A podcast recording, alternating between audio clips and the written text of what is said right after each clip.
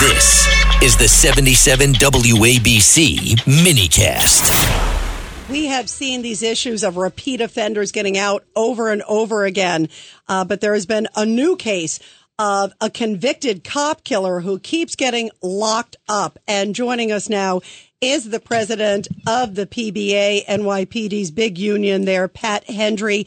And uh, Mr. President Hendry, first of all, I just have to tell you, this to me is outrageous. First of all, the guy's out on the street. Can you talk about what's happening? Because uh, my heart breaks for law enforcement that you have to see this guy back out over and over again.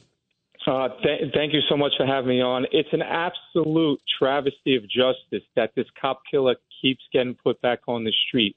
Let's not forget the fact of what happened in this case on June 19th, 1980 police officer Joseph Keegan, while doing patrol in the subway system in New York City, stopped Bruce Lorick, who was trying to evade a fare. Instead of complying with Officer Keegan, he fought with Officer Keegan. He was able to get Officer Keegan's gun and shot him point blank in the head and then fled the scene without regard for human life. Later on, he was captured and then convicted on all charges. And unfortunately, in April of 2021, he was put back on the streets of the city of New York. And as you said, he keeps on getting arrested over and over and mm-hmm. over again. And the judges in these cases are continue to let this cop killer back on the streets of the city of New York. And every time they let Bruce Lorick back on the streets, it's a gut punch to the Keegan family. It's an absolute travesty what's going on in our court system. President uh, Hendry, it's Judge Richard Weinberg. Good to talk to you again, sir. How let are me, you, Judge? Let me tell you what my problem is. You have to yeah. start at the parole board level.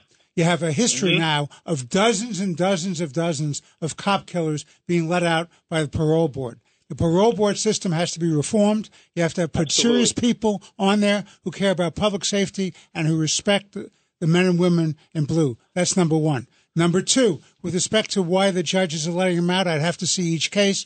But a large amount of the problem is that the New York State legislature has taken the ability away from the judges to hold people in who are recidivists and who can constantly, only a few crimes, as you know, are bail eligible, which means the judges can set the bail. And New York State is the only state in the entire country that allows for well, would, would, no discretion would, on public safety. Would the state of the state message today from the governor uh, has he has she offered any relief?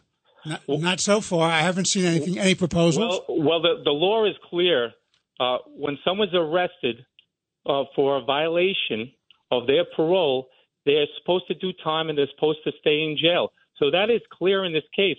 So are the judges reading the law in this case? They should be holding these criminals accountable and this criminal accountable, and he should be in jail. I I agree with you. I the whole problem of recidivism has to be confronted, and they need to do that. And the whole problem of giving judges absolute discretion to hold somebody in based on public safety has to be dealt with. You know, if you're if you're arrested for killing a police officer, you should not have the opportunity to get out on parole. There have Absolutely. to be some there have to be some guidelines out there where certain kinds of criminal activity that you're convicted of you should not have an opportunity to get out on parole, period. Oh, I, I agree with you. That's why I say you have to start at the very yep. beginning. You have to clean up the parole boards. Give us a, a, a PBA president, please uh, give us a uh, update on uh, the amount of police officers out there and uh, how many should there be? Uh, so right now we have about 21,500 police officers. Uh, we we basically are down uh, 7,000 police officers from the highest peaks in the NYPD. Our members right now are overworked, understaffed, not being able to get days off, uh, being forced to do enormous amounts of overtime. Uh, so, and they're having a hard time right now hiring, recruiting in the NYPD, uh, and it's a huge, it's a huge problem. You know what? What about the morale too? To John's point, I'm stunned um, mm-hmm. just at that number when you just said you're yeah. seven thousand. My jaw dropped in studio. At our highest peaks, yes. What, what is, what is the morale like there, uh, PBA President Patrick Hendry? Uh, morale, morale, morale is at its lowest point. Police officers are at their breaking point right now. It, it's hard to, to get a day off. It's hard to uh, get a meal on patrol. In commands across the city, uh, in precincts where we would normally turn out six to eight patrol cars, we are now turning out two to three patrol cars. That is the reality of policing in the NYPD right now.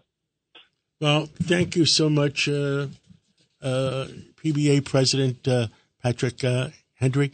Uh, and uh, please come on more often and, and give us updates. Yep. Thank you. We are with you and the men and women me. in blue. Thank you. Thank you. Thank you. Thank you so much.